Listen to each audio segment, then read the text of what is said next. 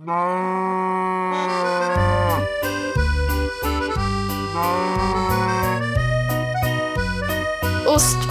Sommarsnacks. Det här är Ostpoddens sommarsnacks.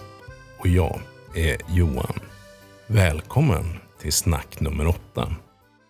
Idag hade jag planerat för ett snudd på rekordkort avsnitt av Ostpoddens sommarsnacks.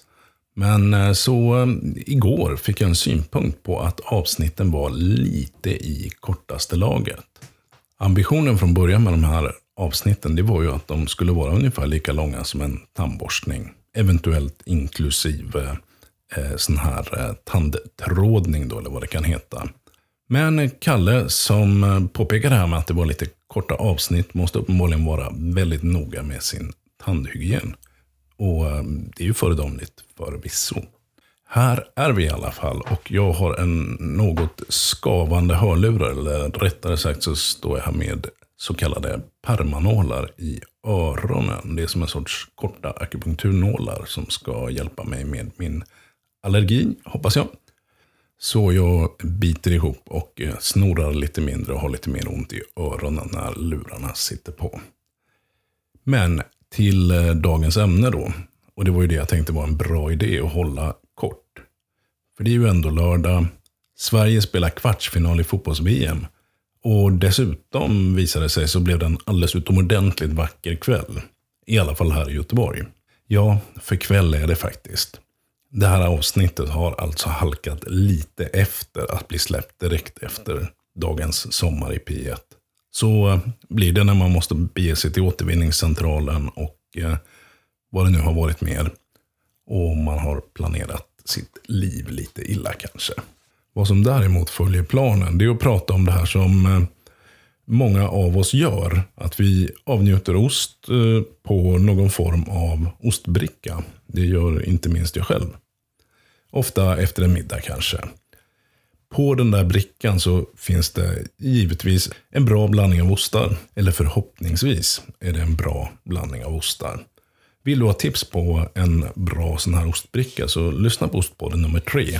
Där vi besöker ostbutiken Osthyveln och får fina tips från Vanessa som driver den. Utöver ostarna på den här brickan så finns det nästan alltid också tillbehör.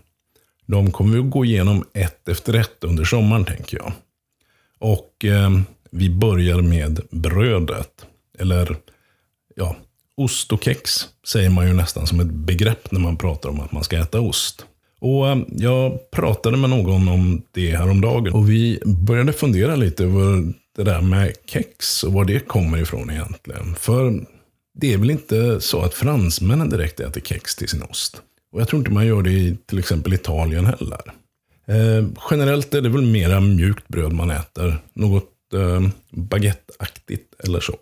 Men icke desto mindre så är det i en alldeles väldig omfattning till ostbrickor. Åtminstone runt om i Sverige.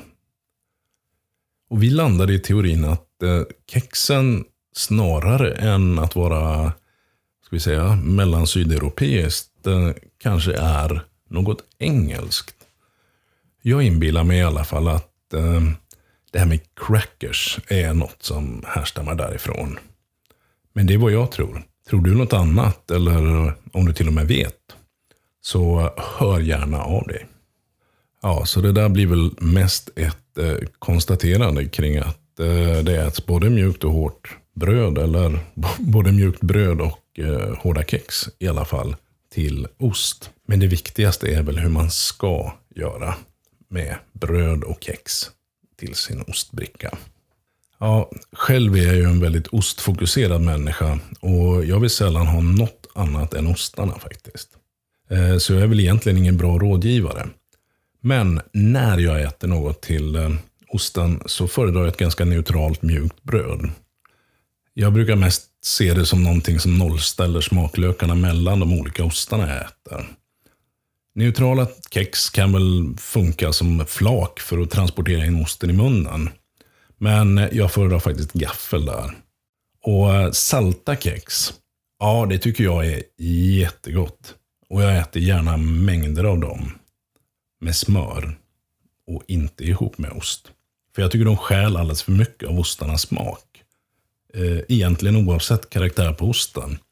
En eh, salt ost är tillräckligt salt i sig själv och en mildare ost den måste få allt utrymme den kan få egentligen för att man ska kunna njuta av den.